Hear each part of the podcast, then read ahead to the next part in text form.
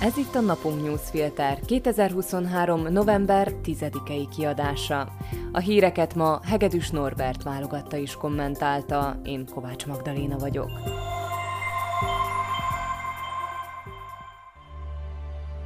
Adj hangot a szlovákiai magyaroknak. A napunk a független és minőségi újságírás fóruma, amelynek szüksége van olvasói támogatására.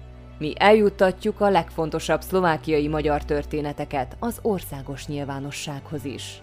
Kérjük, csatlakozz adományozóinkhoz a napunk.sk per 2024 címen. Köszönjük! Mai témáink Suta Estok szerint a kormányzás Pellegrini államfői posztja lehet a cseresznye Ficó tortáján. Orbán nem akar minigázákat Budapesten. Matús Sutaj Estok belügyminiszter pénteken ismét megerősítette a szavaival és a tetteivel, hogy mire számíthatunk az elkövetkező négy évben a Smer és a Hlász kormányától. Miután kedden az SAS feljelentést tett Sutályestok ellen és az egyik pozsonyi bíróság közölte, hogy a belügyminiszter törvényt sértett Branko Kis rendőrfőnök helyettes felmentésével, Fokozott érdeklődéssel vártuk a Parlament Alkotmányjogi Bizottságának ülését, ahol az ellenzéki képviselők azt tervezték, hogy kérdőre vonják a minisztert. Csak hogy a koalíciós képviselők nem vették a fáradtságot, hogy megjelenjenek az ülésen, így a bizottság határozatképtelenné vált. Ez pedig remek ürügyet adott Sutályestoknak arra, hogy ne vegyen részt az ülésen, mondván, annak így nincs értelme de a belügyminiszter még ennél is tovább ment. Megkérdőjelezte, hogy a pozsonyi bíróságnak volt-e kompetenciája dönteni kis ügyében. A bírót elfogultsággal vádolta meg, a szavai szerint az kis védőügyvédjének, Kubinának volt osztálytársa, és még meg is fenyegette, Hiszem, hogy az igazságügyi miniszter megfontolja, hogy nem kell -e fellépni a bíró ellen. Szóval így állunk. Miután a belügyminiszter tudatosan törvényt sértett, a koalíciós képviselők támogatásával elszabotálta a fórumot, ahol kérdőre vonhatták volna, az ellene döntő bírót pedig leplezetlenül megfenyegette. Ez már ismét a mi embereink rendszere. Fenyegetés, ellehetetlenítés vár mindenkire, aki felmer szólalni, netán ellenkezni próbál, valamiféle jogszabályokra hivatkozva. A legironikusabb az egészben pedig az, hogy a Smer bosszúját annak a hlásznak a politikusai vezeti, amely sokak szemében a józanabb ellensúlyt képviselte, és amely a választások előtt alternatívaként próbálta prezentálni magát Robert Fico pártjával szemben. Ebből a szép álomból érdemes lenne felébredni, ugyanis a koalíció mestertervének következő lépése pontosan ennek a mesének a fenntartására épül.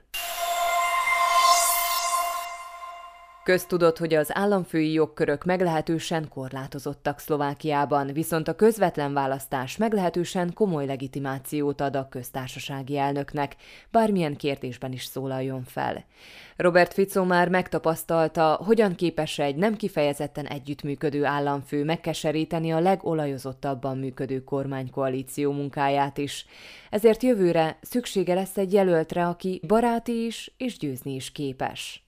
Peter Pellegrini meglepően gyorsan megegyezett Ficóval a koalíciós tárgyalások során, és már akkor felvetődött, hogy bár a kormányfői széket is kikérhette volna Ficótól a házelnöki helyett, valószínűleg inkább az elnöki palotába ülne be. Mivel Zuzana Csaputová jövőre nem indul, automatikusan a legesélyesebb jelölt lenne. Ugyan októberben még bőszen tagadta, hogy bármiféle megállapodás született volna. Nemrég beismerte, talán mégiscsak megméretteti magát az államfőválasztáson.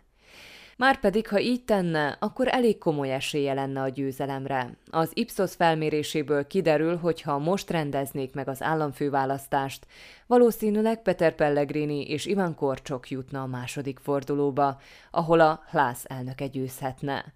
Sőt, Pellegrini előnye Korcsokkal szemben nőtt a legutóbb augusztusban mért különbséghez képest. Ivan Korcsoknak tehát alaposan fel kell kötnie a gatyáját, ha szeretné legyőzni a Hlász elnökét. A volt külügyminiszter ugyan valószínűleg számíthat az ország demokratikusabb felének szavazataira, de messze nem lesz olyan látható pozícióban, mint a házelnök Pellegrini, az emberarcú jelölt, aki mindig megértő, mindig mosolyog, és mindig azt mondja, amit a többség hallani szeretne. Pellegrini számára a legnagyobb kockázatot az jelenti, hogy ráégnek a Ficó kormány botrányos ügyei, bár kétségtelen, hogy eddig remekül játsza a józsarú szerepét a bosszúra éhes koalíció mellett. A kétes ügyek száma valószínűleg csak növekedni fog, de a Hlász elnöke nyugodtan bízhat a szlovák választók rövid memóriájában és a híres mosolyában. Végül is ez a kombó eddig mindig elég volt. Robert Fico számára tehát elég biztatóan fest a jövő. A kormány rúd már az övé, és jövőre megszabadulhat az utolsó zavaró tüskétől, az ellenséges államfőtől is. Ne feledjük azt sem, hogy ezzel lényegében kiiktatja annak veszélyét is, hogy Pellegrini esetleg megpucsolja őt a parlamentben. Márha ennek volt bármikor reális esélye, és nem csak egy vágyálom volt az egész. Úgyhogy a jövőre nézve ne feledjük, hogy bármilyen szépen is mosolyogjon Peter Pellegrini, ő már csak Ficó meghosszabbított keze, és kisinasa marad. Orbán Viktor a Kossuth Rádió pénteki adásában többek között arról beszélt, hogy a migránsok egyre agresszívebbek. A migráció és a terrorizmus kéz a kézben jár, és hogy nem szabad beengedni a migránsokat, mert ha bejöttek, többet nem lehet őket kitenni az országból. Ismerős? A migránsokkal való riogatás természetesen nem új a magyar miniszterelnök retorikájában, mindössze azt érdemes vele kapcsolatban észrevenni, hogyan aktualizálódik folyamatosan a külpolitikai események fényében. Most például arról beszélt, hogy nem akar minigázákat Budapest kerületeiben, hiszen az Izraelben zajló harcok miatt a hallgatók jelenleg erre a szó összetételre asszociálnak a legélénkebben belengedte a hamarosan érkező új nemzeti konzultációt is, amelyel a nemzet rákanyarodhat majd a jövő évi EP választásra. Persze szóba került az orosz-ukrán háború is. Ukrajna uniós csatlakozásának kérdése. Jött is a szokásos bunmú. Ukrajna olyan messze van az Európai Uniós tagságtól, mint Makó Jeruzsálemtől. Ami látványosan hiányzott, az a belpolitikai problémákra, az oktatásügy helyzetére, a botrányosan kirúgott tanárok ügyeire való reflektálás. Be kellett érnünk néhány szép ígérettel a 2024-es évre, gazdasági támogatásról, növekedésről, minden konkrétum nélkül. Persze, csak ha Brüsszel meg nem akadályozza, hagyott magának kiskaput Orbán, hiszen jól jöhet az még, ha a zseniális gazdasági intézkedések mégsem válnak be. Hírek egy mondatban.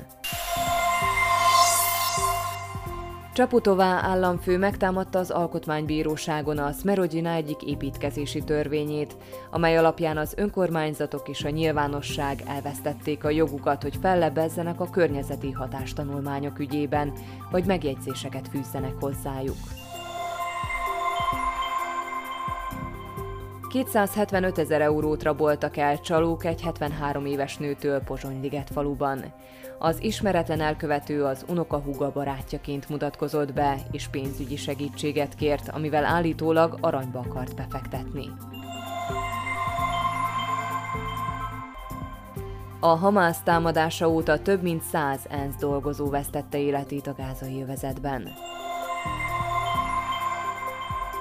A koalíciós tanács a kormányprogramról tárgyalt. Robert Fico szerint az összes javasolt programpontban megegyeztek. Joe Biden amerikai elnök és Xi Jinping kínai vezető november 15-én szerdán találkozik San Franciscóban. A kölcsönös kapcsolatok stabilizálásáról fognak tárgyalni, gazdasági kérdésekről, illetve Tajvanról. Októberben 9,9%-ra csökkent a magyarországi infláció, ami így 18 hónap után először volt egy számjegyű. Szeptemberben a magyar infláció 12,2% volt. A gázolaj a múlt héten egy hónap után ismét olcsóbb volt Szlovákiában, mint a benzin. Az üzemanyagok ára csökkent, a benziné csak egy tized centtel, de a gázolajé több mint két centtel. A mai napunk newsfilter híreit válogatta és kommentálta Hegedűs Norbert. Én Kovács Magdaléna vagyok, a Viszonthallásra hétfőn.